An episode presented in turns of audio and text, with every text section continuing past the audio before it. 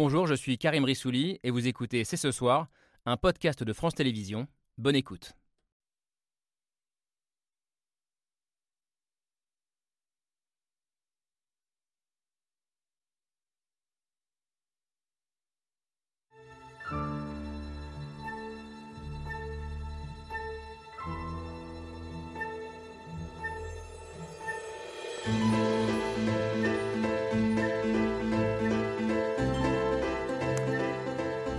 Bonsoir à toutes et à tous, soyez les bienvenus sur le plateau de C'est ce soir. Quand je suis né, en 1981, nous étions un peu plus de 4 milliards d'êtres humains sur la planète. 41 ans plus tard, nous venons de dépasser aujourd'hui la barre des 8 milliards. 8 milliards d'êtres humains, presque 10 milliards en 2050. Des chiffres qui donnent le vertige et qui posent d'immenses défis et de très nombreuses questions dont nous allons essayer de débattre ce soir. Sommes-nous trop nombreux pour la planète Terre. Ressources naturelles limitées, émissions carbone décuplées, pénurie alimentaire aggravée. Devons-nous aussi passer à la sobriété démographique? Et arrêter de faire des enfants pour sauver la planète Ou faut-il plutôt changer nos modes de vie, notamment dans les pays les plus riches? Et puis ce débat passionnant pose enfin une autre question qui vient percuter nos sociétés occidentales. Quand on sait que les pays qui font le plus d'enfants sont aussi ceux qui sont les plus touchés par le dérèglement climatique, que répondre à ces hommes et ces femmes qui viendront peut-être demain frapper à notre porte? Nous sommes le mardi 15 novembre 2022. C'est ce soir, c'est parti.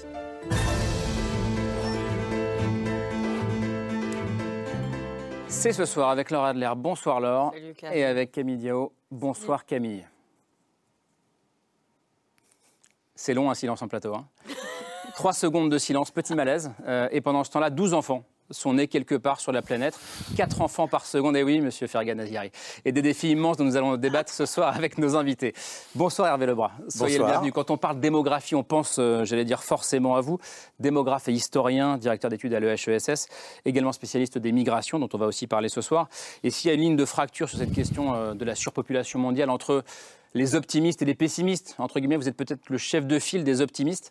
Vous dites à la fois que l'explosion démographique, euh, contrairement à ce qu'on croit, elle est derrière nous et que les pays européens ne doivent pas forcément s'alarmer de futures migrations climatiques. On va en débattre ce soir.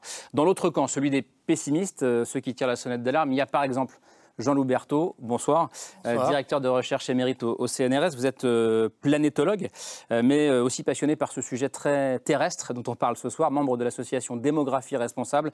Et vous êtes l'un des signataires d'une tribune publiée la semaine dernière dans Le Monde titrée Réduire la population contribuerait à l'atténuation du réchauffement climatique.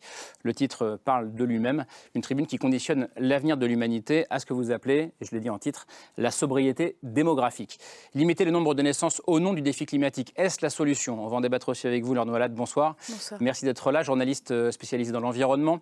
Et vous avez signé cet été pour la revue euh, Reporter une série d'enquêtes euh, passionnantes sur cette question démographique qui traite Trop d'humains sur, trop d'humains sur Terre, le défi du siècle.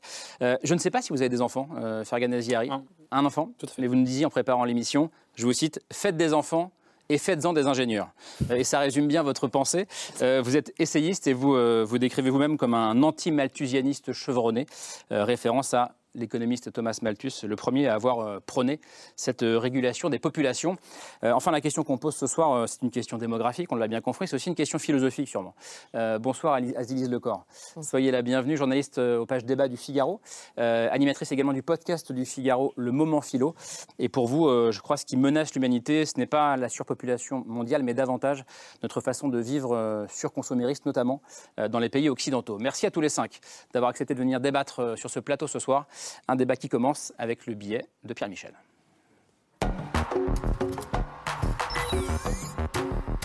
Surpopulation, crise climatique, une croissance infinie dans un monde peut-être bientôt fini, plus on est de fous et visiblement moins on rit. Pendant que je vous dis bonjour, 11 enfants naissent sur la Terre. Et pendant ce même temps, 5 personnes meurent. Et il y a ceux qui restent. Nous sommes actuellement sur la Terre plus de 3 milliards. Ce 12 octobre 1999, nous sommes sur Terre 6 milliards d'êtres humains. Nous sommes le 15 novembre 2022 et nous sommes encore plus nombreux. Un chiffre, un cap et même une péninsule. 8 hein. milliards donc d'êtres humains aujourd'hui. Effectivement, le nombre euh, d'habitants a doublé en 50 ans. Nous sommes de plus en plus nombreux et nous serons de plus en plus vieux. Cette petite fille née cette année sera peut-être centenaire. Venue au monde il y a quelques mois, son espérance de vie est de 93 ans. Si la population mondiale augmente, la natalité n'est pas partout la même. 5,25 enfants par femme au Nigeria, mais 0,81 en Corée du Sud. En Pologne, on a aussi quelques problèmes. Dziewczęta, młode kobiety, no, piją tyle samo co ich rówieśnicy, to dzieci nie będzie. No. C'est pas partout pareil, ça augmente plus ou moins, mais qu'on le veuille ou pas, ça croît. On devrait atteindre les 10 milliards. Euh, on a l'impression que la, la Terre est déjà pleine à craquer. Si ça croît, c'est parce qu'on y a cru qu'il en fallait plus. De telle façon que dans deux générations, la France puisse fêter son 100 millionième français. La croissance à tout craint pour l'économie, pour les retraites. Il faut choisir croître ou vieillir. À ce moment-là, il y aurait des problèmes importants. Plus de monde, plus de pollution aussi. Il y a déjà trop d'hommes à la surface du monde. Il y a 50 ans, des écologistes comme René Dumont y voyaient déjà un risque d'explosion. Inégalité croissante entre les nations, inégalité croissante entre les gens d'une même nation à cause de la surpopulation. Et si on arrêtait les frais? Des gens qui disent Ah bah moi je fais plus d'enfants parce Ça te que choque? bah, ça me choque complètement. Faut-il arrêter de faire des enfants pour sauver la planète? No Kids, ces jeunes qui ne veulent pas d'enfants. Aurez-vous envie d'avoir des enfants ou est-ce que vous faites partie de ceux qui estiment même qu'il faudrait ne plus avoir d'enfants pour la protection de la planète? Est-ce que vous pensez que j'ai envie d'avoir un enfant dans ce monde-là? Plus on est de fous, moins on rit. Plus on est de fous, moins on rit. Merci Pierre-Michel pour cette magnifique euh, chute. Est-ce que ça résume bien ce que vous pensez, euh, Jean-Loup Berthaud? 8 milliards, c'est un, danger, une menace pour vous? Oui, c'est totalement une menace. C'est même pire qu'une menace. C'est déjà la- la- déjà la- l'action est déjà sur nous. Mais je ne suis pas le seul à penser qu'on est déjà en état de surpopulation. Euh, Je vois par exemple Hubert Reeves, qui était jusqu'à présent, ne s'est pas prononcé, mais en mars 2020, il s'est prononcé courageusement à la grande bibliothèque, à l'émission. Et puis il y a aussi Jean-Marc Jancovici, par exemple, qui récemment dit que la Terre ne peut pas supporter 10 milliards, euh, comme on le prédit pour euh, l'an 2100, euh, le- durablement. Donc euh, je ne suis pas le seul. D'ailleurs, il y a un sondage d'opinion qu'a fait Démographie Responsable qui montre que 72% des Français répondent oui à la question pensez-vous que la planète est surpeuplée? Donc je ne suis vraiment pas le seul. C'est une opinion très répandue en France, en tout cas. Dans les 72%, il n'y a pas Hervé Lebras, euh, je crois. Euh, pourquoi est-ce que vous n'êtes pas d'accord avec ça? Est-ce que ce chiffre de, de 8 milliards, il vous, il vous semble pas vertigineux à vous aussi? Non, c'est un chiffre très important, mais la question, euh, c'est euh, comment. euh, non, non, je pense que euh, il peut diminuer, mais la question. c'est comment on fait si on n'est pas content de ce chiffre, comment on fait pour le faire diminuer, c'est ça qui est important. Il se trouve que la question avait été posée très tôt dans le courrier de l'UNESCO par, par le commandant Cousteau. Il avait dit il faut seulement né, euh, 700 millions d'habitants sur Terre. Donc on lui avait dit mais comment vous faites On élimine Il 300 avait dit oh il y a des tas de moyens pour y arriver. C'est sur ces moyens. lui, préconisait C'est sur 5 ces moyens que oui, c'est sur ces 5 moyens que je m'intéresse. Oui. Alors la question, c'est que les enfants, c'est pas le- le- la volonté des États pour lesquels les enfants naissent, c'est la volonté des, des familles, c'est la volonté Pas des hommes, c'est euh, c'est, l'impact- tous les États. L'impact des États est très faible. Même on cite par exemple souvent la Chine. Hmm. On dit la, population, la, la politique de l'enfant unique. Quand on regarde la Chine, en 1950, c'est 6 enfants par femme.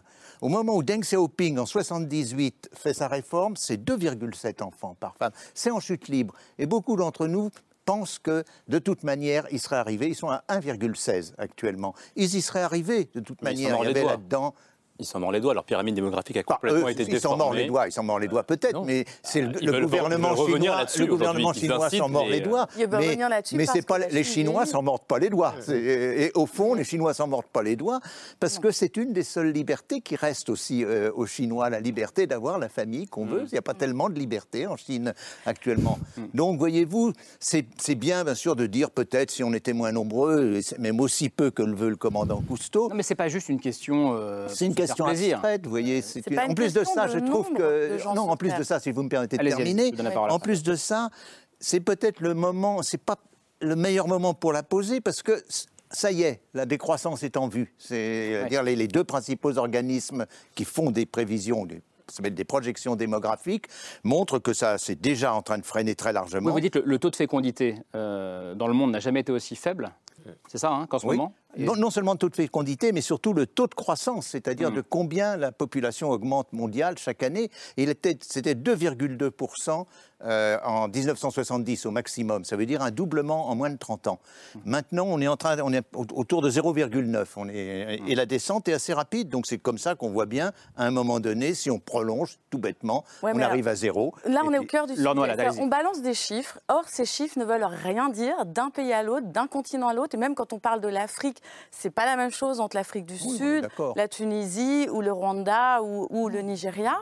Et euh, de toute façon, quand on parle du relief de la Terre, c'est pas la même chose entre la fosse des Mara- Mariannes et l'Everest. Or, euh, notre problématique, c'est pas finalement le nombre, la question du nombre. On peut être 15 milliards si on consomme tous euh, comme des Burkinabés. Or, la vraie question, c'est qu'aujourd'hui, on n'est pas à 2 tonnes de CO2 euh, par habitant et par an Ce qui, pour ce adresser qui- que la ce question. qui devrait être euh, le cas Si on pour chaque veut- habitant sur la Terre. On sait que la biosphère, la, la- la planète Terre, peut absorber tant de gigatonnes de CO2. Hmm. Et ça correspond pour actuellement X milliards d'individus, 2 tonnes de CO2 par an et par habitant. Un Américain, c'est 20 tonnes 15 par an. tonnes, 20 15 tonnes, à 20 un. Qatari 40 tonnes, un Français en- entre 7 et 10 tonnes, ça dépend. Personne ici, sur ce plateau, n'a envie d'aller vers les 2 tonnes, euh, qui sont les 2 tonnes moyennes, acceptables pour tous. Donc la vraie question, c'est qu'est-ce qu'on fait Comment est-ce qu'on vit sur Terre On peut, c'est comme la jauge d'un bateau. Vous pouvez mettre 50 personnes euh, de, de 150 kilos ou 100 personnes de 50 kilos. Et ces images-là sont importantes parce que euh, euh, toute la consommation, d'ailleurs, n'est pas que sur la question du- du climat et du carbone et de ses émissions de CO2, mais également euh, comment on accueille les 2 milliards d'individus qui arrivent en 2050, euh, dont la plupart en Afrique d'ailleurs? Un, un Africain, un, pardon, un humain sur deux qui arrive d'ici en, 2050 sera en africain. 2050 est africain. Un milliard d'individus en Afrique arrivent dans les villes. L'assainissement, l'habitat, l'accès à l'énergie, au travail, parce qu'il y a une jeunesse qui va fondre sur des villes euh, africaines de moins de 14 ans. Vous aurez un milliard d'enfants de moins de 14 ans en Afrique en 2050. On les éduque comment? Quel travail? Est-ce que le secteur informel sera le vrai Enfin, Je peux continuer Non, non, mais comme on est- ça. on est- on- Les vrais défis sont là et c'est pas qu'une question de nombre. C'est passionnant et on est au cœur du débat, euh, Fergan Naziri. Qu'est-ce que vous répétez? On est au cœur du débat, mais je voudrais déjà qu'on recontextualise le phénomène que l'on décrit parce qu'on on entend beaucoup de bêtises quand on parle de croissance démographique euh, en sous-entendant qu'il y aurait une explosion de la natalité. C'est ce que sous-entend la, la notion de bombe démographique. Alors ça, il faut rappeler que c'est faux. Je veux dire, euh, l'humanité aujourd'hui, si elle croît depuis deux siècles rapidement, ce n'est pas en raison d'une explosion de la natalité, c'est au contraire en raison d'une baisse de la mortalité, baisse de la, morté- baisse de la mortalité infantile, baisse de la mortalité maternelle, baisse de la mortalité des jeunes adultes et des adolescents, augmentation générale de l'espérance de vie. Donc vous voyez le grand paradoxe du discours malthusien anxiogène qui parle de démographie, c'est qu'il assimile à une catastrophe un phénomène qui quelque part reflète une amélioration substantielle de la condition humaine, et ceci depuis deux siècles de révolution industrielle, puisque si les êtres humains vivent plus longtemps, c'est parce qu'ils ont accès à une meilleure alimentation, euh, ils ont accès à de meilleurs soins, à une meilleure hygiène, ils ont aussi Il accès, faudrait mourir à ils ont aussi, ils ont, ils ont aussi accès à un environnement de meilleure qualité. Ce qu'on a entendu tout à l'heure est faux quand on dit qu'il y a plus de population et donc plus de pollution. Ce n'est pas vrai. On mourrait beaucoup plus de pollution dans les temps euh, pré-industriels qu'aujourd'hui, quand vous n'aviez pas d'électricité et qu'il fallait euh, euh, vous étouffer en, en- en faisant la cuisine, en brûlant du bois euh, chez vous, quand vous n'aviez pas de traitement des eaux usées et que vous vous empoisonniez en buvant de l'eau. La pollution faisait beaucoup plus de ravages dans les temps anciens quand on était peu nombreux. Mais il y a pollution et pollution. Aujourd'hui, Il y avait- Donc, il y moins d'émissions carbone. l'idée qu'il y aurait, Cardiovasculaire, l'idée vous avez qu'il y aurait, beaucoup d'autres l'idée, l'idée qu'il y aurait une relation exacte entre population et pollution est complètement fausse parce que la variable déterminante, c'est les conditions technologiques. Je laisse répondre euh, Jean Huberto et puis après j'arrive vers enfin, euh, pour, pour, disons, reprendre ce qu'il dit, euh, ce que vous dites là, euh, vous dites, ah, mais finalement, le- la surpopulation, elle arrive parce que, euh, euh, effectivement, la, la, la- la- la mortalité a baissé. Heureusement, la mortalité a baissé. Et il faut se mais, réjouir, bien sûr. Mais il y a fameuse, la fameuse transition démographique. On on pensait que la transition démographique, c'est-à-dire que dans un pays, si tout d'un coup la mortalité infantile euh, baisse beaucoup, eh bien, on devrait ajuster son nombre d'enfants à cette nouveau, euh, ce nouveau La taux natalité de baisse mortalité. partout. Ça n'arrive pas en Afrique, ou ça n'est Si, pas la encore, natalité euh, vrai, baisse aussi en Afrique, je pense, sous le contrôle pas de M. Brass. en Afrique. Et elle baisse aussi. Donc, donc il y a, il y a Lentement. des problèmes. Il y a la transition démographique s'est faite à peu près partout, mais il y a quand même de vastes régions du monde, en- en Afrique et en Asie en particulier, où elle ne s'est pas encore faite, et ça va nous poser des problèmes. Azélise Lecor, comment est-ce que vous vous positionnez dans ce, dans ce débat? Est-ce que vous, d'abord, ce, ce chiffre du jour, là, c'est 8 milliards d'êtres humains dépassés ce matin? Alors, on dit que c'est le 8 milliardième était un enfant de la République dominicaine? Bon, évidemment, on n'en sait rien, hein, mais en tout cas, c'est sur lui que c'est tombé. Euh, comment est-ce que vous regardez ça? Euh, alors, je trouve que les chiffres ne sont pas parlants en soi. Enfin, ce que disait Madame, un chiffre, euh, on ne se le représente pas réellement.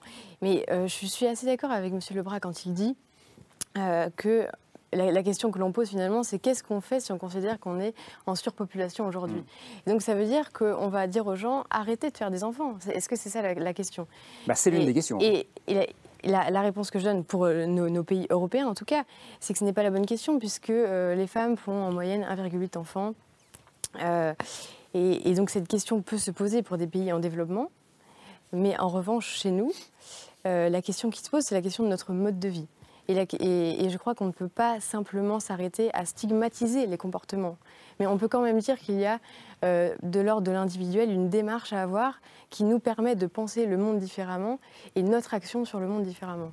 Hervé vous êtes d'accord avec ça? Il faudrait davantage repenser les modes de vie, euh, la consommation des pays les plus riches? Oui, non, non, là, vous avez tout à fait raison. Je pense le, un domaine que je connais un petit peu, qui est celui des subsistances, donc euh, de, de la faim dans le monde aussi. Il faut d'ailleurs savoir qu'elle a plutôt reculé en proportion de la population depuis une trentaine d'années. Mais s'il y a faim dans le monde, c'est parce qu'il y a une très grande inégalité dans la consommation de viande. Vous savez que plus de la moitié des calories, euh, plus de la moitié des céréales produites euh, sur la Terre ne va pas directement dans l'estomac des hommes, mais dans celui des animaux domestiques. Et ensuite, vous récupérez euh, sous forme de beefsteak ou sous forme de blanc de poulet, vous en récupérez entre euh, une sur dix pour euh, le- de la viande de bœuf, euh, une sur six pour de la viande de, de porc. C'est- Donc l'importance de la consommation de, de viande, et en France on est à près de 45% de, caté- de calories d'origine animale, est essentielle, aux États-Unis euh, aussi. Ah, Donc selon la, qu'on mange beaucoup de viande ou peu, euh, on peut nourrir la planète ou non. Si on avait le... Mais on peut nourrir, pardon, on peut nourrir la planète quel que soit le nombre euh, d'habitants Non, on- mais, ça régime. on, peut, on peut les nourrir actuellement. Si on avait un régime dans lequel, c'est très simple, actuellement, si on avait un régime dans lequel on ne donnait pas de céréales ou de sorgho aux animaux. On les laissait, on les laissait pâturer, ceux qui ont euh, des prés. On pourrait nourrir 11 milliards d'habitants. Donc c'est pour vous dire quand même l'importance que joue euh, la- ce qu'on appelle ça, le régime alimentaire. C'est alors vous me direz peut-être que euh, on veut nous- on veut un peu plus de viande, mais actuellement en, le régime moyen sur Terre qui est nous, c'est celui en fait du Japon. C'est 17% de calories animales. C'est pas un régime désagréable. Beaucoup d'entre vous qui fréquentent euh, Alors, les restaurants japonais me Tout con- ça, c'est confirmeront. quand on est dans un scénario un petit peu de business as usual, où l'agriculture répond euh, telle qu'elle est aujourd'hui euh, aux, problématiques de faim. Euh, en réalité, on arrive dans un monde dégradé où on vise quand même non pas les 1,5 degrés préconisés par les accords de Paris, mais on va les exploser et on va être dans un monde à 2, 3, 4 degrés peut-être.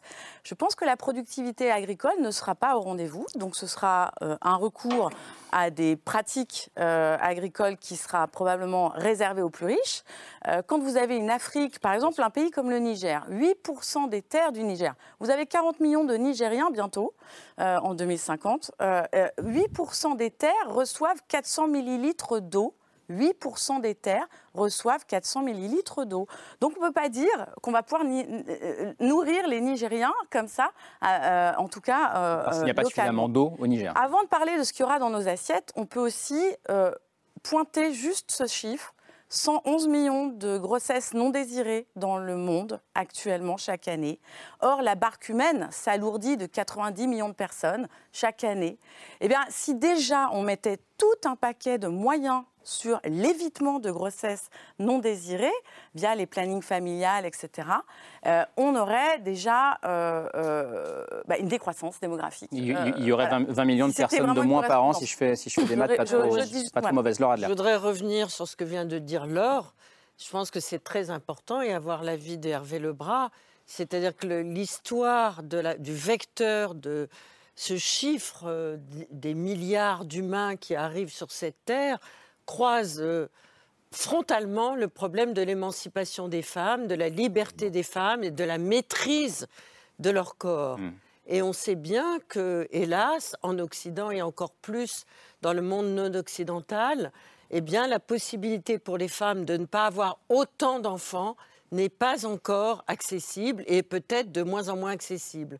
Donc, je voulais vous poser la Non, question oui. Mm. de la politisation de ce sujet, qui en Non. apparence paraît comme ça euh, très compliqué, euh, avec beaucoup de chiffres, etc. Mais en fait, c'est un problème. Et vous avez dit Vous le mot de liberté. Oui, non, vous avez tout à fait raison. C'est-à-dire, c'est la question du patriarcat qui est posée dans, euh, dans de nombreux pays. C'est aussi la question de l'éducation euh, des femmes. C'est patriarcat pas- et de la religion Et de également. l'accès à hein. l'éducation. Femmes. Oui, surtout un l'éducation cas, des femmes. Si prenez un pays très, en apparence au moins dominé par les religieux comme l'Iran, la fécondité est inférieure à celle de la France. C'est pas la, la- la En religion est 20 une ans- chose. En 20 ans, ils sont passés de Oui, 6 oui, bien enfants par femme à, À moins de 1,7, 2. oui. Et vous n'avez pas entendu de politique coercitive à la mode Non, chinoise, absolument. plutôt des incitations Absolument. financières à ne pas faire Et par ailleurs, les femmes etc. iraniennes sont parmi les plus éduquées. euh, Absolument, Et du- par du ailleurs, voilà. et leur émancipation, on en parle tous les jours Tout à aujourd'hui.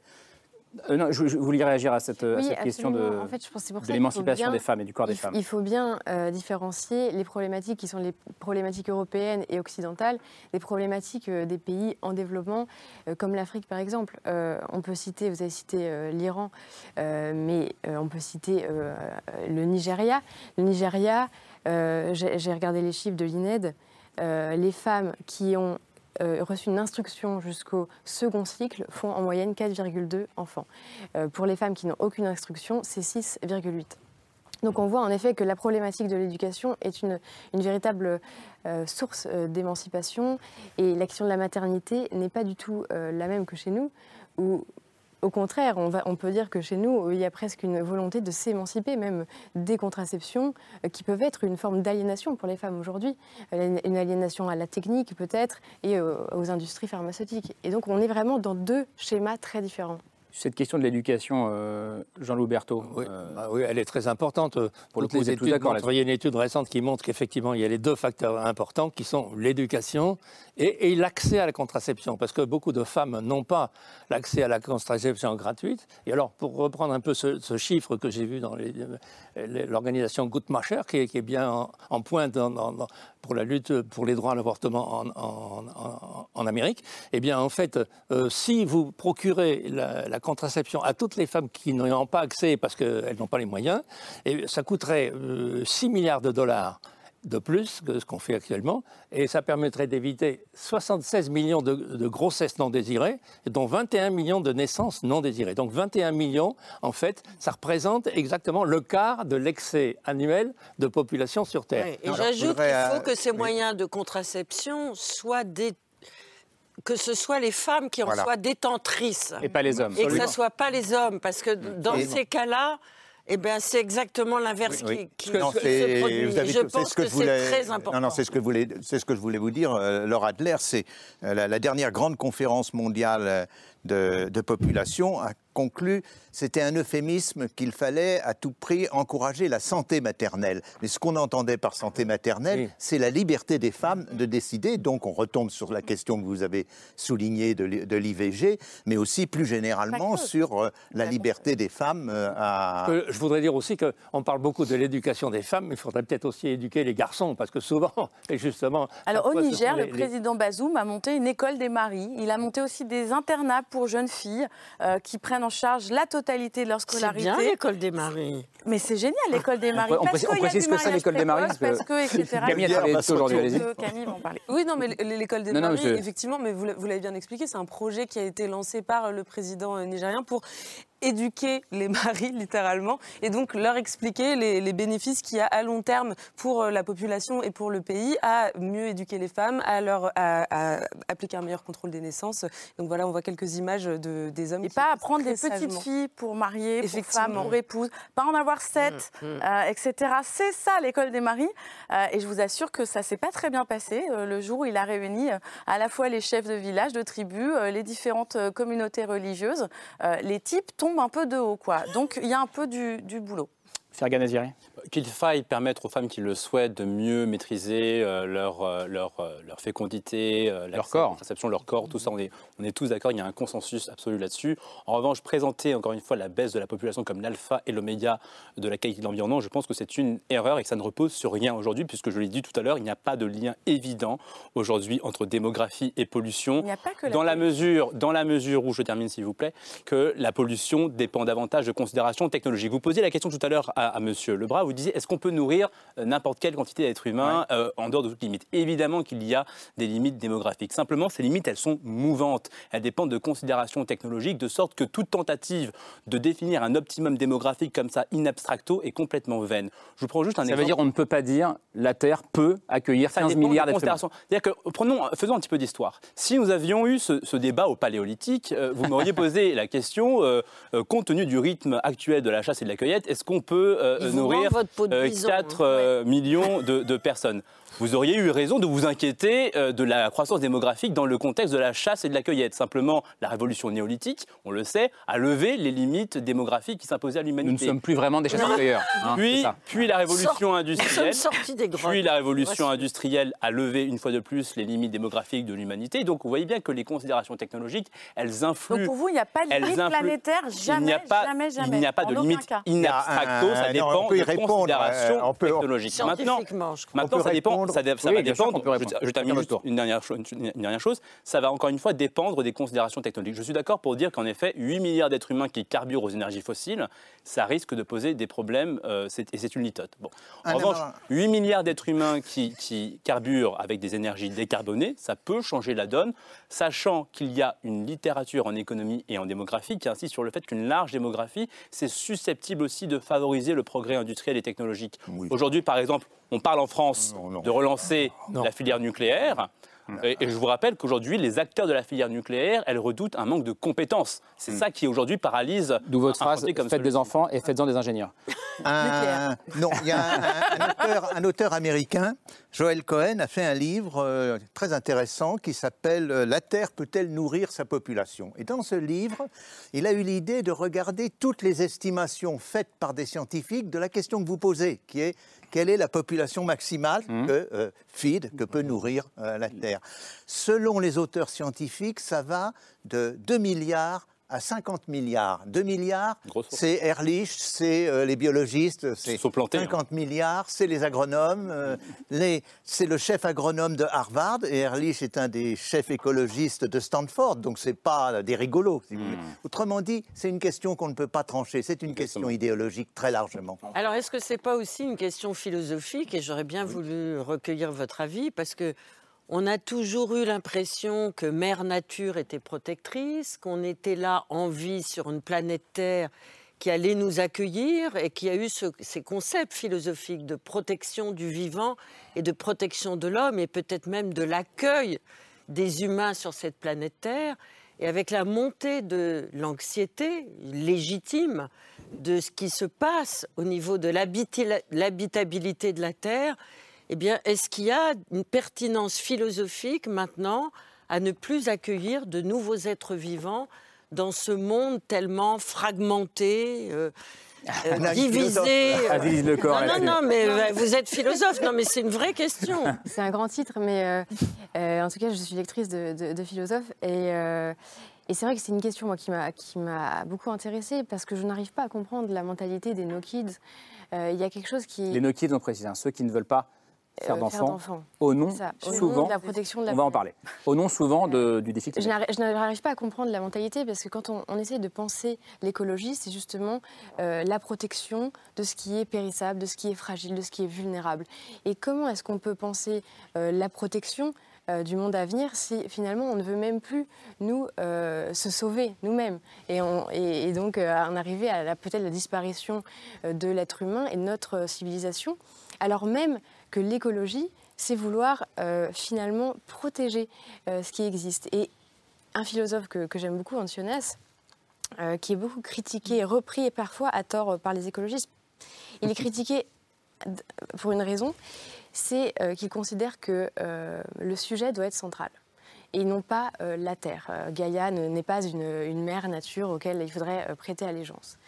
l'être humain doit rester au centre. Euh, Pourquoi? Parce qu'en fait, en prenant conscience de notre propre vulnérabilité, on prend conscience de la nécessité d'être responsable vis-à-vis de tout le vivant, euh, du végétal jusqu'à l'homme. Mais justement, Non, vous parlez de tout vivant, et en fait, ça fait écho à une question que moi je me suis posée en préparant euh, l'émission. C'est quand on parle d'écologie, on parle aussi, et on l'a pas encore évoqué ce sujet-là, de biodiversité. Or, Oui, on il n'y est a pas que l'empreinte carbone. il n'y a pas que Mm. l'empreinte carbone, il n'y a pas que les émissions, il n'y a pas non plus que la question de est-ce qu'on va réussir à nourrir tous les humains. On est euh, entré depuis euh, un certain nombre de décennies maintenant dans ce qu'on appelle la sixième extinction de masse. Euh, les disparitions d'espèces, elles ont été multipliées par 100 au XXe siècle. Euh, bah, forcément, on se rend compte que ça correspond aussi au moment où la population mondiale euh, a augmenté de manière euh, exponentielle. Est-ce qu'il n'y a pas un lien de causalité qu'on peut faire Ouais. entre justement un grand Évidemment, nombre d'humains et la disparition Et vous avez totalement raison. Mais en fait, je voudrais revenir un peu au, au concret et au factuel. Mais Euh, non, non, vous êtes entièrement factuel. Mais, Et à- mais, non, non, non, je- à propos de la philosophie.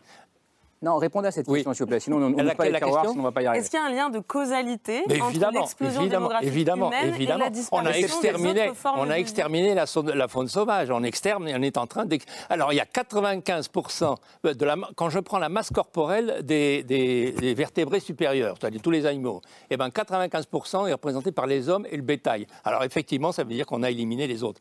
Et, mais pour revenir, Non, non, on reste là-dessus et je reviendrai Oui, après à ça. Parce que, non, Il y a une qui- corrélation absolue. Voilà, qui se pose euh, aussi. Parce que l'étalement urbain euh, vient perturber, télescoper l'habitabilité de la Terre pour les autres que humains. Il n'y a pas que les humains, effectivement. Et pour la philosophie du no-kid. euh, Alors non, pardon, on va, on va On laisser. revient là-dessus après non, non, parce que parce on va y on- on- revenir. restons sur la biodiversité. Donc, et sur après, la biodiversité. On parlera des no kids, mais juste parce que Fergan Aziari, je voudrais juste vous entendre là-dessus, parce que c'est une critique qui peut vous être opposée pour le coup. Il n'y a pas que la question de l'empreinte carbone, que la question de, De la pollution. de la pollution, de, de- de combien d'êtres humains on peut Disons que l'empreinte carbone, enfin, c'est quand même l'ennemi public numéro un aujourd'hui. Quand on regarde les risques Mhm. qui pèsent sur l'humanité, c'est le changement climatique, moi, qui me préoccupe avant toute chose. Avant l'extinction de la biodiversité. Mais l'ex- la biodiversité. Les deux sont un peu liés. Pardon, la, la biodiversité. Non, je sais- non, non, non, Non, non, jamais, attendez, attendez, attendez. Le changement climatique.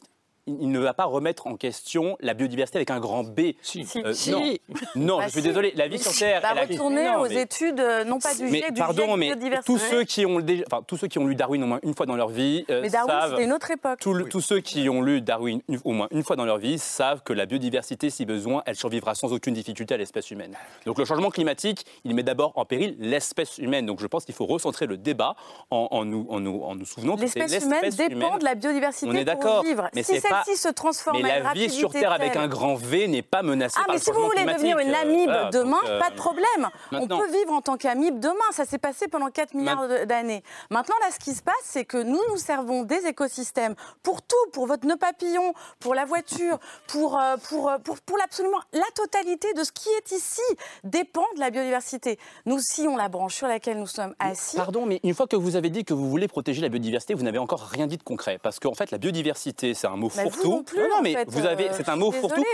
dans la, dans la, dans non la biodiversité, pardon, mais je veux dire, d'un point de vue biologique, euh, les virus, les bactéries et même les cellules cancéreuses sont partie de la biodiversité. Donc la biodiversité, c'est un mot fourre-tout. vous qui- disiez ça pendant le Covid? qui- qui- bah, la biodiversité, enfin, biologiquement, les virus sont partie de la biodiversité. C'est pas pour autant qu'on va sanctifier absolument tous les êtres vivants. Donc il y a aussi une, une histoire de sélection. euh, Il et, y a un et- respect éthique à avoir vis-à-vis du vivant. Enfin, il pas y a de toutes les espèces, enfin. Le moustique a tué beaucoup plus d'êtres humains que n'importe qui. On va pas révérer le moustique, c'est ridicule. Mais sans le, paludisme- révérer, il a également le sa place. Qui êtes-vous pour décider que le moustique n'a pas sa place sur Terre? Hervé Lebras. Je crois qu'on vous- est en train de délirer sur autre chose. Quoi. Mais Hervé Lebras, le au- sujet. au- au-delà de la question du moustique, euh, la- cette question-là, cette question euh, qui peut aussi être posée aux démographes. Effectivement, la question de l'empreinte carbone, on peut, on peut y répondre et vous y avez répondu. La question de la biodiversité et, de- et du, et du danger. J'ai pas répondu à cette question-là puisqu'on Non, m'a- bah, vous l'avez un peu fait. non, vous avez raison, mais euh, il faut se méfier des corrélations entre des, des objets qui sont très distants. Euh, c'est médiatisé, la population est médiatisée par les modes de vie, donc c'est euh, sur cela qu'il faut euh, porter l'attention. Et c'est sur cela, en plus de ça, qu'on peut agir plus facilement que sur la population. On le voit pour euh, ce que j'ai raconté à propos de la consommation de viande, elle baisse actuellement et elle baisse à un rythme relativement euh, important, dans le- même dans un pays comme la France. Donc là-dedans, on, on voit, on a une petite prise sur euh, les choses. En revanche, euh, non, sur la population est au fond trop en amont de- des problèmes qui posés. Ceci dit, euh, bien sûr, c'est parce qu'il y a une population importante avec son mode de vie, avec des différences très grandes de mode de vie d'ailleurs, que la biodiversité souffre. Là, tout à fait d'accord. S'il vous plaît, je voudrais qu'on vienne du coup à la génération No Kids, et c'est Camille qui va ouvrir ce chapitre. Oui, alors les no kids, c'est c'est le nom euh, ou le surnom qu'on donne à, ces personnes qui ne veulent pas faire d'enfants pour diverses raisons. C'est un mouvement qui est né dans les sociétés occidentales dans les années 70, mais qui est en train de s'accentuer avec la crise euh, écologique. Et cette idée euh, de refuser de se reproduire, de rester nullipare, c'est comme ça qu'on dit, euh, c'est une idée qui, bah, qui fait de plus en plus d'adeptes dans les jeunes générations et qui est de moins en moins tabou aussi dans la société. Euh, L'année dernière, il y a le magazine Envoyé spécial sur France 2 euh, qui a consacré un reportage euh, à cette question, qui allait à la rencontre de ces jeunes de moins de 30 ans euh, qui refusent de faire des enfants et qui envisagent même pour certains euh, de se faire stériliser. Je voudrais qu'on entende le témoignage de Florent, donc, qui a expliqué devant la caméra d'Envoyé spécial pourquoi il songeait à se faire une vasectomie. Ça fait peut-être 3 ans, 2-3 ans que j'ai ce raisonnement à me dire peut-être que toi tu veux un enfant, mais est-ce que l'enfant sera réellement heureux et aura réellement ce qu'il veut plus tard? Et vivra dans un monde, euh, entre guillemets, qui sera adapté à lui. Donc c'est d'abord par là que je suis passé et forcément, du coup, ça touche à l'écologie. Et, en passant par là, on se rend compte que de toute façon, faire un enfant écologiquement, c'est une catastrophe. Sur le groupe Facebook où nous avons rencontré Florent, un graphique publié par l'agence France Presse en 2018 a été beaucoup partagé. Changer ses ampoules, étendre son linge, recycler, laver son linge à l'eau froide, régime à base de plantes, renoncer à un vol transatlantique, abandonner la voiture à essence. Et la décision la plus forte, c'est avoir un enfant en moins. C'est-à-dire que l'acte le plus écologique que vous puissiez faire aujourd'hui, c'est avoir un enfant en moins et qui dépasse mais largement tous les autres actes. Alors je précise que cette étude qui est citée par Florent, qui a beaucoup tourné, elle est très controversée, notamment parce que dans le calcul n'est pas pris en compte euh, le fait que normalement devrait s'opérer une transition euh, énergétique dans, les prochaines années. Mais ce qui est intéressant, c'est que ce qu'il raconte, euh, c'est un phénomène qui est de moins en moins marginal.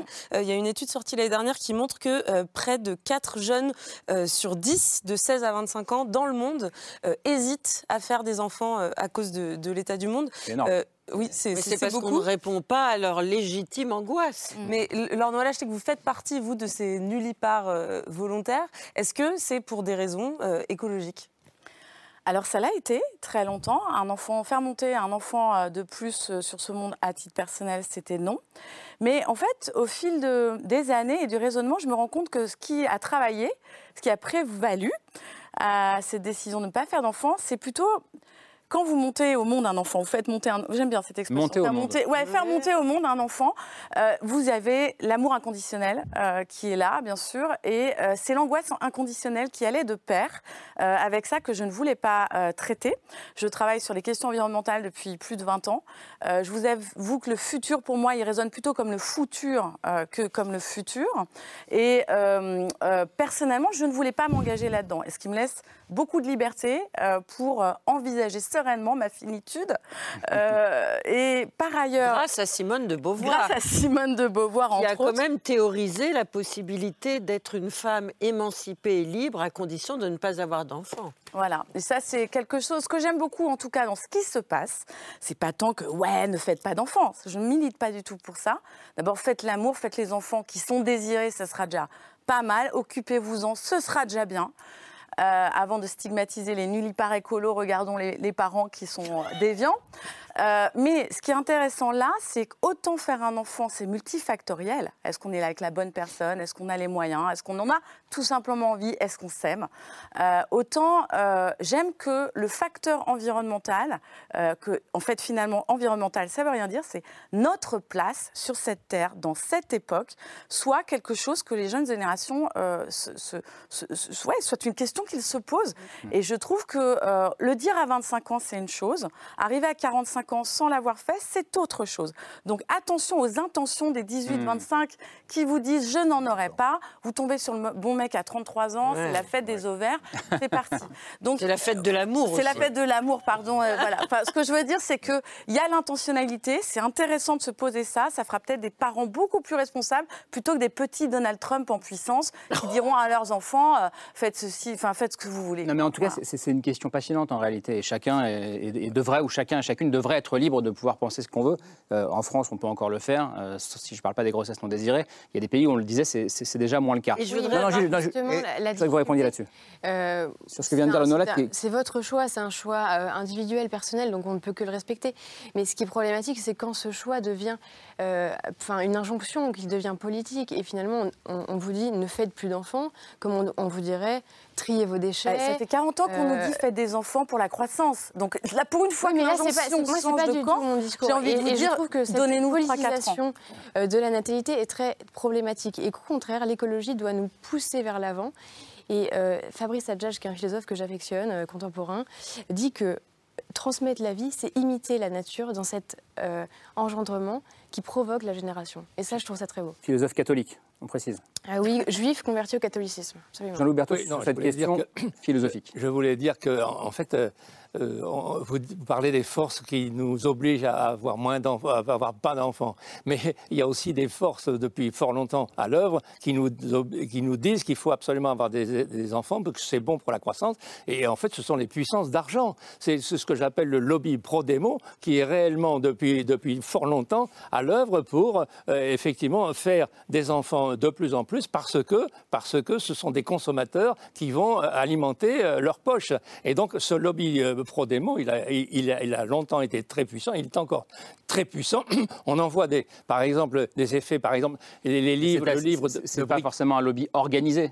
Euh, écoutez, franchement parlant, je- quand je vois par exemple M. Pomeroy qui fait une étude sur le fait que la, que la- Qui est monsieur la Pomeroy démographie va s'effondrer brutalement euh, Je ne sais pas qui est à monsieur 4 Pomeroy. milliards, Pardon. et il, il est payé par la banque HSBC. Donc en fait, euh, euh, la- Bon, mais pardon, c'est qui Monsieur Pomeroy? Parce que je ne le connais pas. C'est une étude qui a été publiée. J'ai été assez surpris du- de la résonance qu'elle a eue, Ah puisqu'il était complètement inconnu au bataillon. Oui, inconnu au bataillon. Et en fait, ils se, ils se fondent sur une analyse qui est complètement fausse parce qu'il dit, il- à propos du taux de natalité, il extrapole dans le temps. Et si on, si on prend cette hypothèse, il y aurait zéro enfant en 2083. Zéro enfant. Donc c'est une, c'est une étude qui est idiote. Mais vous parlez de motivation Oh, oh, économique. il a.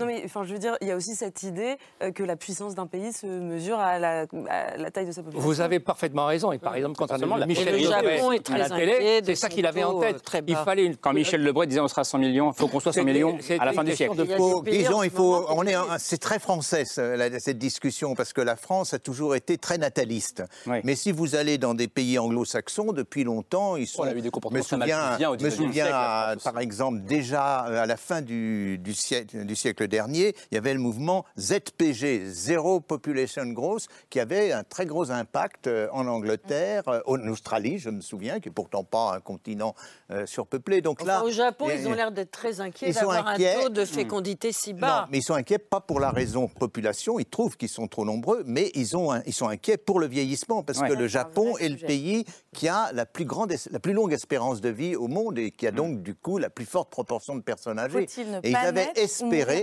non, non, ils avaient espéré pendant un moment Ça, c'est une que les robots les aideraient à s'occuper des personnes âgées. Mais ils sont revenus en arrière, donc ils sont en train de... Il y a beaucoup de discussions au Japon. Vous avez dit côté. quoi Faut-il ne pas naître enfin, ou en mourir fait, à au temps fil de l'enquête pour euh, le quotidien reporter, je me suis rendu compte qu'on peut retourner la, situ- la proposition. Est-ce qu'il faut ne pas naître ou est-ce qu'il faut mourir à temps? Mourir plus jeune. Parce que vous avez, pour revenir au bilan carbone, non mais c'est pour rigoler Je que suis je pas dis ça. content, je sais, je sais. je- je- bien sûr, je suis pas là pour dire on va, on va supprimer les enfants et les vieux. Enfin, ça va. Non, c'est juste pour dire qu'il y a des personnes dans- qui, ont, qui ont beaucoup travaillé sur le bilan carbone des personnes âgées, certaines tranches d'âge. Euh, il se trouve que les personnes âgées, au-delà de 60 ans, en Europe princi- principalement, ont 30% de, enfin, représentent enfin, un, un bilan carbone assez important, Hmm. une, un mode de consommation hérité des Trente Glorieuses, euh, des habitudes auxquelles on ne renonce pas, etc. Donc voilà, c'est- pour dire que... Et puis vous avez une Chine qui va être croulée sous une déferlante euh, de, cheveux argentés. On a à peu près 40% de ces 1,4 milliard d'individus qui vont avoir plus de 60 ans bientôt, donc dans, même pas 15 ans. Donc qu'est-ce qu'on fait? Il n'y a pas d'EHPAD en Chine. Je ne sais pas si ces personnes-là vont bien vivre. Euh, 400 millions de personnes de plus de 60 ans en Chine. Je ne sais pas comment ça va se passer. Parce qu'encore une fois, c'est pas que l'histoire des limites planétaires, c'est aussi le confort de vie des humains qui seront là.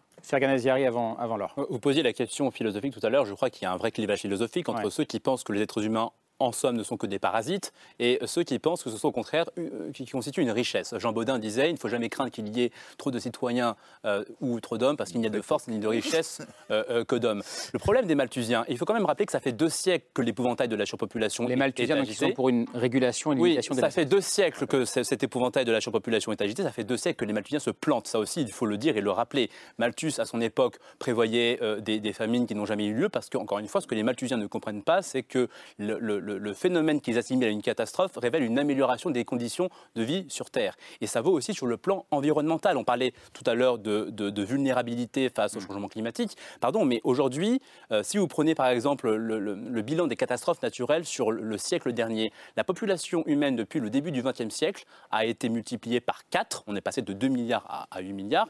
Et pourtant, le nombre de victimes de catastrophes naturelles ne cesse de diminuer partout.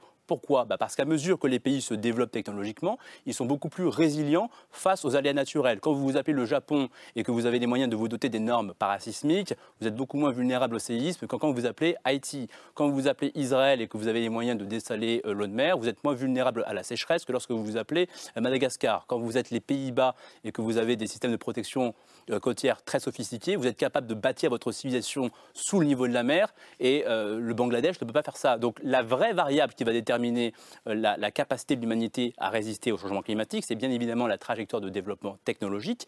Et de ce point de vue-là, la démographie n'est pas un obstacle, ça peut être un atout puisque une humanité plus nombreuse, c'est plus de bras, c'est plus de cerveaux, c'est donc une accumulation de richesses et de connaissances plus rapide, et donc c'est une capacité aussi à s'armer davantage face au changement climatique. Un dernier chiffre, et je m'arrête là, il faut quand même rappeler aujourd'hui qu'il n'y a pas de lien évident entre progression démographique et progression des émissions de gaz à effet de serre. La France est un cas très intéressant, puisque depuis les années 70, on a gagné 15 millions d'habitants, et les émissions françaises depuis les années 70 baissent, et non pas seulement en raison des émissions importées, j'insiste, parce que c'est là aussi on dit une bêtise, parce que depuis 10 ans, elles tendent aussi à décliner, mais parce que la part d'énergie décarbonée française a augmenté dans le mix énergétique, et c'est ça qui fera la différence. La, réalité, raison. la réalité, la réalité, c'est est-ce que oui, ou est-ce que demain, on parviendra, l'humanité parviendra à se doter des technologies les plus propres pour rendre cette planète soutenable, mais ce n'est pas une difficulté Alors, démographique, c'est une difficulté technologique avant toute chose. Deux, deux petits points, euh, des détails certainement. Euh, la technologie se base sur des ressources et euh, euh, nous atteignons euh, sept des neuf limites planétaires. Euh, et la technologie sont beaucoup de terres rares, beaucoup de minerais, etc. On arrive un petit peu au bout. Euh, vrai, les donc je ne sais pas, bah, je sais pas si vous êtes comme Elon. Musk et qu'on va tout trouver sur Mars, mais pour l'instant c'est Mais non, sur ça Terre, les- passe. les ressources Et sur Terre, on a beaucoup de problématiques. On va arriver dans des goulets d'étranglement. Pardon, mais parler de pénurie, Voilà. c'est ne pas avoir compris qu'on est dans une crise de l'abondance aujourd'hui. Le problème, c'est qu'il y a trop d'énergie Non, non, fossile. c'est pas de la même euh, abondance. Le problème aujourd'hui, c'est qu'il y a euh, trop d'énergie fossile. C'est et pas la pénurie qui nous guette. C'est précisément pour- parce que les énergies fossiles sont trop abondantes On qu'on a, a- du mal à s'en défaire. Laure Noël a terminé. Donc, Et euh, puis pour finir sur la question de la corrélation euh, de la population et des gaz à effet de parce que vous prenez ce cas-là, il se trouve qu'effectivement l'Afrique ne contribue qu'à 3% des émissions de CO2 mondiales Pour, euh, à ce jour. Pour plus de 17% de la population mondiale. Voilà. C'est ça? Alors, ça veut dire quoi? Ça veut dire qu'ils sont pauvres, tout simplement. Donc, soit on est hypocrite et on les laisse dans la pauvreté et on va tous s'en sortir, on va tous passer, soit ils atteignent le même niveau de développement technologique que nous, et comme ils vont être, euh, les Africains, 2 milliards dans pas longtemps et 4 milliards à, à l'issue de ce siècle, euh, à ce moment-là, il va en falloir beaucoup de ressources. Mais mince, on a tout piqué, puisque nous, nous sommes allés nous développer sur le dos des ressources qui sont en Afrique. Mais, et, et en, et en même en temps, coltan, par- et en temps, uranium, pardon, en- pardon, etc. pardon, Donc mais je ne sais pas comment ça va passer. Surtout comment dire aujourd'hui aux, aux pays africains, pardon, nous on a fait ce qu'on a voulu pendant des années, maintenant ne faites plus d'enfants. Ah non, D'abord, est-ce que c'est pas une pas forme d'ingérence Alors déjà, de faut, faut aller Il y a demander Il y a aux certains femmes. discours qui sont pas loin Ouais, mais de, Est-ce que les femmes nigériennes ont rester avec 7 enfants Euh, Je ne sais pas. Euh, les femmes tunisiennes sont passées de 7 à moins de 3 enfants, sont parfaitement ravies de ça. On revient à ça.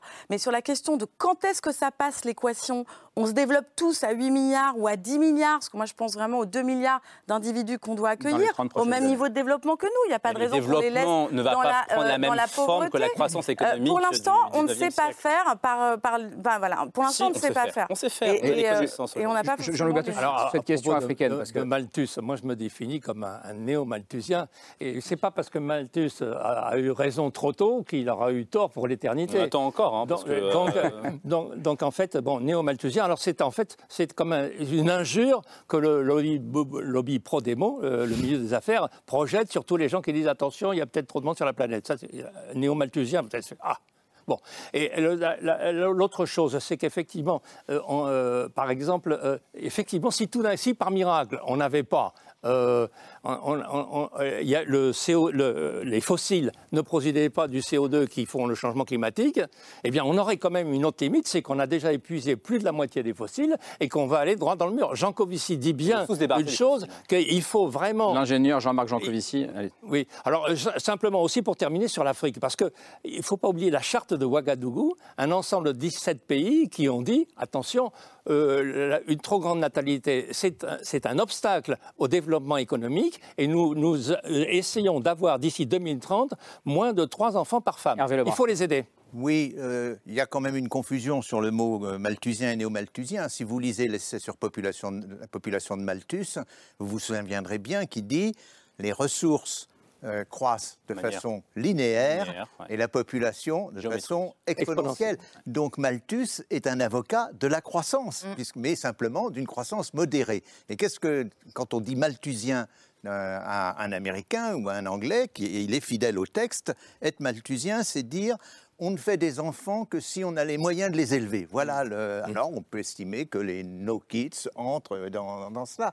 Mais il y a une déformation à nouveau française. Euh, néo-malthusien, ça veut dire qui pratique la contraception. hein. Ça, c'est tout à fait différent. C'est- Tout, tout ce dont on parle depuis le début de l'émission, et, et vous l'avez évoqué, euh, Fergan Naziré, tout à l'heure, euh, c'est au cœur des débats de la COP27 euh, qui se passe en ce moment euh, en Égypte avec, vous l'avez sûrement entendu, l'appel au secours euh, de nombreux pays qui sont à la fois, je le disais Anti tout à l'heure, euh, parmi les pays qui font le plus d'enfants et qui sont aussi ceux qui sont les plus souvent impactés par le dérèglement climatique. Il y a une question derrière qui nous est posée à nous euh, pour les années à venir, c'est celle des futurs réfugiés climatiques. Je crois qu'on en débattre juste après l'image du jour signée Hugo Bernard.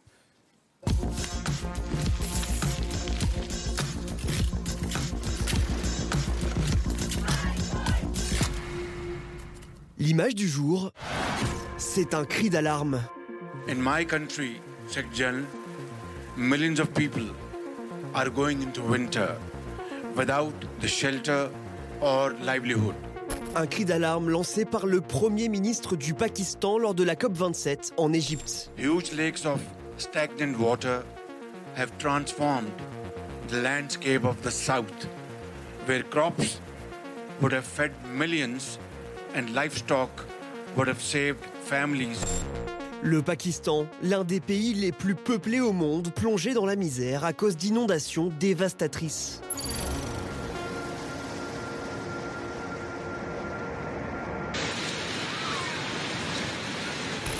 C'était fin août dernier. Le pays était touché par des inondations historiques. Un déluge qui a plongé près d'un tiers du Pakistan sous les eaux, faisant au moins 1700 morts et provoquant le déplacement de 33 millions de personnes dans le pays.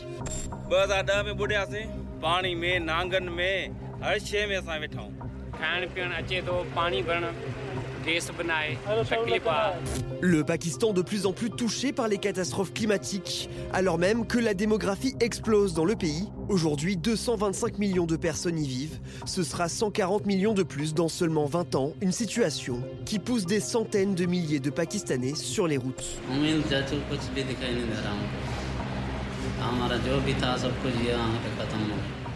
Et le pays n'est pas le seul à cumuler surpopulation et catastrophes climatiques récurrentes. D'ici à 8 ans, le nombre de réfugiés climatiques pourrait atteindre les 260 millions de personnes dans le monde, un défi majeur pour le secrétaire général de l'ONU.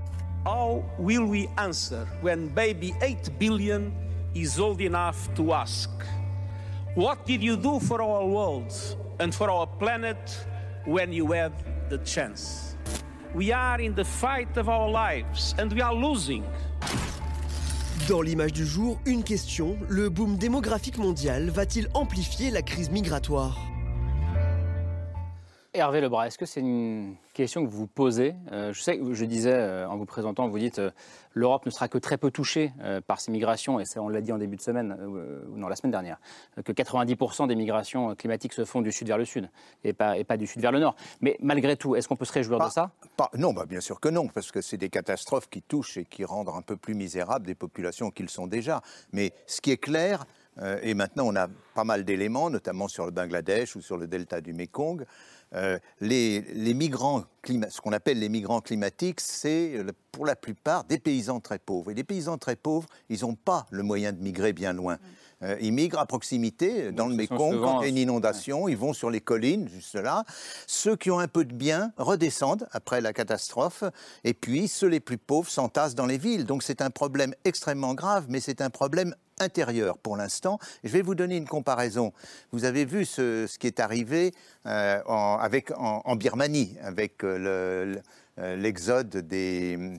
euh, Rohingyas. Euh, vous avez 850 000 Rohingyas et dans des circonstances horribles. C'est pire que des problèmes climatiques, c'est la, la persécution Hmm. absolue. Ils ont migré au plus proche, donc ils sont allés au Bangladesh. Ils sont à l'est du Bangladesh. Les autorités bengalaises les empêchent d'aller un peu plus loin. S'ils arrivent à passer un peu plus loin, la Chine a mis des lignes électrifiées entre le Bangladesh et la Chine. D'ici qu'ils arrivent euh, en Europe, ça sera loin. Donc ce qui peut se produire avec la question climatique, c'est que ces migrants déstabilisent, on le voit dans l'exemple du Pakistan, déstabilisent les pays. Et notamment euh, dans le Sahel, où la la croissance démographique est très forte, à ce moment-là, la déstabilisation, c'est pas les habitants. euh, Regardez de près un pays comme le Niger, pas le Nigeria. C'est pas, euh, ils n'iront pas comme ça euh, en, en Europe. Ils ne traverseront ni le Sahara ni la Méditerranée. Ils feront ce qu'ils ont fait depuis très longtemps. Ils descendront sur le golfe de Guinée. Et là, les troubles s'étendront. C'est ce qui s'est passé avec la Côte d'Ivoire euh, il n'y a pas si longtemps, puisque vous vous souvenez qu'on avait même dénié le titre de d'ivoirité à Ouattara, qui est devenu ensuite président. Donc les, les problèmes sont comme cela. Et au fond, on utilise cette histoire de migrants climatiques pour nous faire peur, comme s'il s'agissait de migrants qu'on rencontre actuellement en Europe, qui sont très souvent, et déjà en majorité, des migrants ayant fait des études, ayant des compétences et ayant des points de chute dans les pays euh, européens. Mais c'est vrai que vous dénoncez souvent ce que vous appelez le, le fantasme de la submersion migratoire. Malgré tout, c'est un drame humain euh, qui Absolument. risque- qui risque Je- de je se ne produire et se absolument multiplier. Ouais. C'est- une question aussi fondamentale dans l'ordre de la lettre. Déjà, je, je me sens pas bien parce que j'en ai ras-le-bol, euh, je vous avoue, depuis 20 ans, de voir des COP euh, avec des discours qui s'enchaînent et il ne se fait strictement rien. Il y a toujours une bonne catastrophe de l'année. Euh, si c'est pas un cyclone, c'est un tremblement de terre. C'est pas un tremblement de terre, c'est une submersion. Sinon, ben voilà, c'est effectivement cette année, c'est le Pakistan qui prend. Et euh, il existe quand même euh, des histoires de vases communicants. Alors le monde n'est pas un vase communicant, mais un pays comme l'Allemagne, euh, pour faire face à ces enfants que les, que les no-kids ne feraient pas, fait appel à une immigration choisie avec un vrai parcours. Euh, et, euh, et plusieurs euh, centaines de milliers de personnes peuvent entrer en Allemagne, y trouver un travail, apprendre l'allemand, s'installer avec leur famille, être accueillis tout simplement. Et au vu de, de ces personnes qu'on n'accueille pas, euh, il y a tout un, tout- tout- je sais pas, tout- quelque chose à revoir profondément parce qu'il y aura quand même des gens à accueillir, même s'ils seront minoritaires par rapport à l'étendue des réfugiés. Et comment on va adresser cette question? Vous parlez des paysans pauvres. C'est marrant, en France, euh, le, le monde paysan est en train de mourir, euh, trop vieux. On n'a pas assez d'ingénieurs nucléaires, c'est pas vraiment ce que je préfère, mais enfin, effectivement, il n'y a pas assez de, pas assez de de bras. personnes euh, Pas assez de bras. formées euh, dans plein de. On a des métiers en tension, etc. Vous dites on peut faire, de, on peut faire de ce défi du siècle. est-ce que euh, c'est pas le moment de, remettre à plat positif un maximum de choses, même si en général les gens veulent vivre chez eux, là où ils vivent, là où ils ont grandi, là où ils, ont, là où ils sont nés. Faire Ganaziri sur ce défi euh, migratoire provoqué, vous disiez il y a moins de catastrophes qu'avant. Non, non, non, j'ai pas ce que je dis. Les Elles font moins de dégâts à mesure que les pays se développent. Voilà, c'est pas la même mais- chose. Moins de Donc le, le- le Pakistan frappé de plein fouet. Moins de dégâts. De plein fouet. par- par- Est-ce que c'est le défi du siècle pour vous d'ailleurs? C'est le défi du siècle, vous avez raison, mais de toute façon, que l'on rencontre ces migrants ou non, ces migrations climatiques sont, constituent des drames humains dont il faut se préoccuper quoi qu'il arrive, et c'est la raison pour laquelle les efforts d'atténuation du changement climatique doivent être poursuivis. Donc ça, c'est une- c'est un impératif euh, euh, moral. Maintenant, ce que j'ai envie de dire, c'est que euh, toute chose égale par ailleurs, euh, une augmentation en effet l'effet de la fréquence de des catastrophes naturelles va euh, engendrer plus de migration et plus de drames. Maintenant, les choses n'ont pas nécessairement à être égales par ailleurs, puisque ce qui va conditionner l'intensité de ces flux migratoires et, comment dire, la, résilience de ces pays face aux, catastrophes climatiques, c'est une fois de plus les trajectoires de développement économique hmm. et technologique qu'elles prendront. Et c'est là toute la variable qu'on ne traite pas assez, selon moi. C'est-à-dire que la vraie question, c'est pourquoi beaucoup de pays du Sud, depuis 60 ans de décolonisation, ont été incapables de produire un décollage industriel suffisant pour s'armer face à ces nouveaux défis. En sachant que la pauvreté n'est jamais une fatalité. Prenez l'exemple d'un pays comme la Corée du Sud. Il y a 60 ans de cela, le PIB par habitant de la Corée du Sud était inférieur à celui de l'Afrique subsaharienne. Et aujourd'hui, la Corée du Sud est une locomotive de l'économie mondiale. Elle en, vient même à exporter des réacteurs nucléaires euh, euh, à l'échelle mondiale. Donc la vraie question, c'est pourquoi, euh, en effet, l'Afrique bah, connaît un décollage industriel trop, trop, trop lent et on ne peut pas mettre ça sur le dos de la démographie. La réalité, c'est qu'il y a des, des, problèmes de qualité de système politique, de corruption, de prédation, qui fait que personne n'a envie de s'aventurer dans un pays en tant qu'investisseur quand vous êtes certain de perdre votre mise parce que vous avez des kleptocrates qui euh, imposent une insécurité juridique permanente dans le milieu des affaires. Donc la vraie question, elle est là. C'est cette variable-là qui va être décisive. Votre regard là-dessus, euh, Aziz Lecor Moi, la question que je me pose, c'est comment est-ce qu'on agit maintenant? Parce qu'on on a, on a bien montré les différences qu'il y avait entre nos sociétés euh, développées et celles qui étaient en développement. Euh, pour le Figaro, j'ai interrogé François Gémen, qui est politologue, qui a participé. Chercheur spécialiste des migrations, l'un des rédacteurs voilà, absolument. qui a aussi fait la campagne de Yannick Jadot par ailleurs. Et euh, il expliquait qu'il fallait arrêter non seulement de stigmatiser les comportements individuels, mais aussi d'attendre des réponses de la part de nos politiques à l'échelle nationale. Et donc, ce qu'il propose, lui, c'est d'agir à l'échelle des entreprises qui sont aujourd'hui les entreprises du CAC 40 les plus polluantes. Donc, il parlait de Total Energy, Veolia, et il prend l'exemple de d'Enedis, il explique qu'Enedis développe le réseau électrique en France, mais qu'il faut qu'il participe à développer euh, le réseau électrique dans des pays en développement. Et on peut, on peut penser ça euh, pour l'ensemble de ces, euh, de ces, de ces industries polluantes. Jean-Louis je crois que vous, elle vous fait particulièrement oui, peur cette Je voulais revenir un peu sur crise migratoire de, de, de, Hervé Lebras et, et, décrire ce qui va se passer avec des conditions climatiques qui vont être très dégradées. Ça, il n'y aura pas que des catastrophes naturelles, il y aura aussi des catastrophes, cette fois-ci permanentes, c'est-à-dire qu'il va y avoir des pays où il fera juste trop chaud pour vivre, que ce soit pour les agriculteurs, les éleveurs, etc. Et ceux-là, ils vont commencer, alors en Afrique subsaharienne, ils vont commencer par migrer, comme vous le dites, euh, vers les autres pays. Là, ça va quand même, on est à peu près sûr que ça va entraîner des conflits armés à cet endroit-là. Et puis, alors, si, si, si on s'aperçoit, si par exemple, euh, il y a un milliard d'Africains qui peuvent plus vivre en Afrique parce qu'il fait mauvais, où est-ce qu'il fait trop chaud pour vivre Où est-ce qu'ils vont aller et là, là, je peux vous dire qu'ils vont quand même avoir la tentation de, monter vers le nord. Et, pour des pays démocratiques comme, comme, la France, par exemple, qui pensent qu'il y a déjà 70% euh, de la population française pense qu'il y a trop d'immigrés en France. Comment est-ce qu'ils vont accueillir euh, cette idée qu'il faudrait accueillir des millions de migrants sur, euh, en France? Ça va être la guerre civile en bah France. Alors, voilà. Monsieur, les migrants, personne Là, on, est sur des spéculations. Là, oui, là, là, on, est, dans, le fantasme que vous dénoncez. je vais vous donner un exemple à nouveau tiré du Niger. Hein. Le Niger, c'est le troisième pays le plus pauvre de la planète. C'est un pays où la population, au cours des 20 dernières années, a augmenté de 20 millions d'habitants. Mm. C'est beaucoup. Mm. Hein. Mm. Combien y a-t-il C'est un pays où la qui a été possédé par la France comme colonie, donc euh, il parle français, il pourrait venir en France. Dans le dernier recensement, dernière enquête de recensement de l'INSEE, euh, donc en janvier 2021, euh, on compte le nombre euh, d'habitants, même pas de Nigériens, de ceux qui sont venus du Niger, hein, des immigrés, comme on dit maintenant. Il y a 2600 euh, mm. immigrés euh, nigériens. Donc, malgré en leur en France, pourquoi? Parce qu'il y a au contraire un grand nombre de Maliens ou de Sénégalais. Mais les Maliens ou les Sénégalais, ils sont venus, on les a fait venir comme tirailleurs sénégalais ou comme. D'ailleurs, beaucoup d'entre eux étaient Maliens. Et puis, ben, ils ont pris, ils se sont installés, ils ont fait venir des gens de leur village, puis euh, des proches, et puis de proche en proche, c'est euh, la migration se construit toujours par réseau.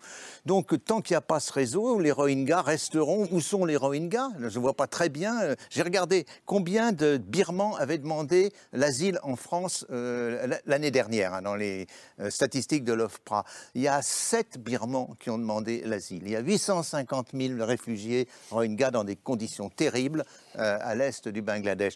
Donc ce que vous racontez, Jean-Louis Berthaud, peut-être ça peut se produire dans un siècle ou dans 50 ans. Euh, dans 50 mais ans, je me place mais dans à cette oui, mais moi, je me place à de- cette je suis échéance de de ceux 50 qui s'occupent de ce qui se produira dans les, à, à horizon un tout petit peu prévisible, c'est-à-dire dans les 10 années qui viennent, et comment on peut modifier, si ça nous apparaît, euh, par exemple sur la question de la biodiversité que vous avez citée, quand- ce qu'on peut faire sur les 10 années, pour les 10 années à venir, mais ce qui se produira dans 50 ans, j'ai fait des travaux pour simplement voir est-ce que les prévisions démographiques notamment s'étaient vérifiées, euh, celles qu'on a fait depuis les années euh, euh, 1930. Et alors? Il y a un écart gigantesque. Il y a un mais même écart tout- gigantesque, c'est ça que je voulais dire.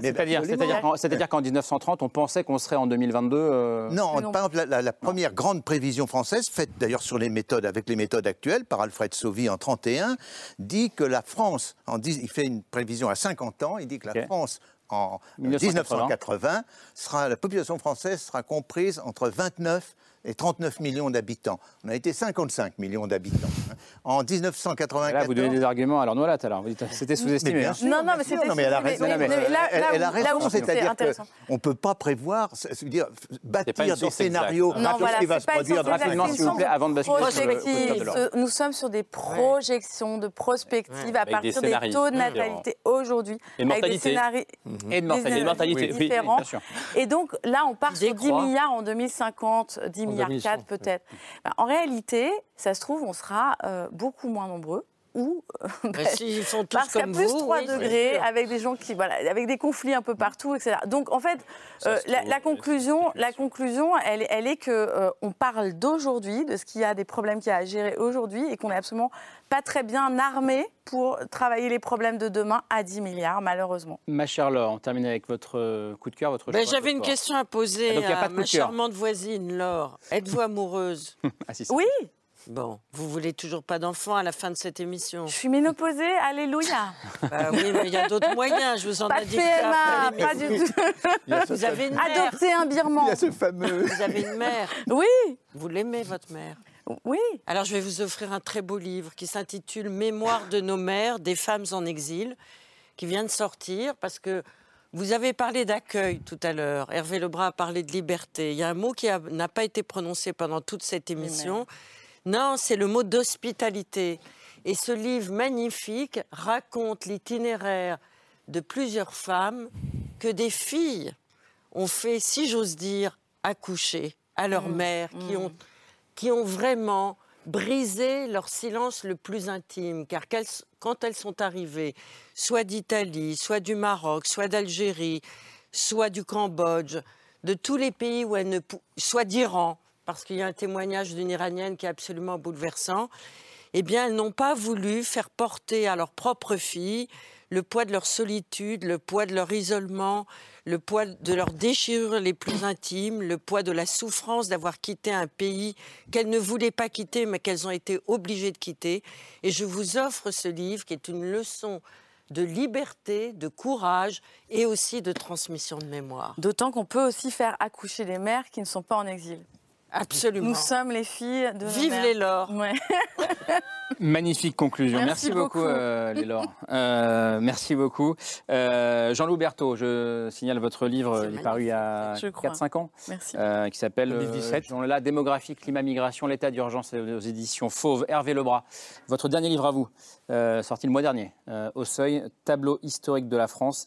Euh, C'est passionnant comme d'habitude. Merci beaucoup d'être venu ce soir. Azilise Lecor, on peut vous lire dans le Figaro et écouter votre podcast qui s'appelle Le Moment Philo. Merci d'être venu ce soir pour la première fois. Noilat, euh, vous aussi, c'était une première, non? Ouais. ouais. Votre dernier livre, Comment rester écolo sans finir dépressif? Ouais. Sans- non, oui, alors bah, Bah, c'est- c'est ça. C'est ça. Et après, Toute comment rester écolo sans finir nucléaire Comment rester écolo sans finir euh, misanthrope Comment Ouais. rester J'ai Ah, toute une série à proposer. Et Fergan Aziari, c'est- on est sur, euh, sur une autre euh, lecture de l'écologie, votre dernier livre, Les écologistes contre la modernité, euh, aux éditions Presse de la Cité. Merci d'être venu débattre ce soir. Laure et Camille, c'était un plaisir, comme d'habitude. Et nous serons de retour demain, euh, aux alentours de 22h35. Merci de votre fidélité. Ciao.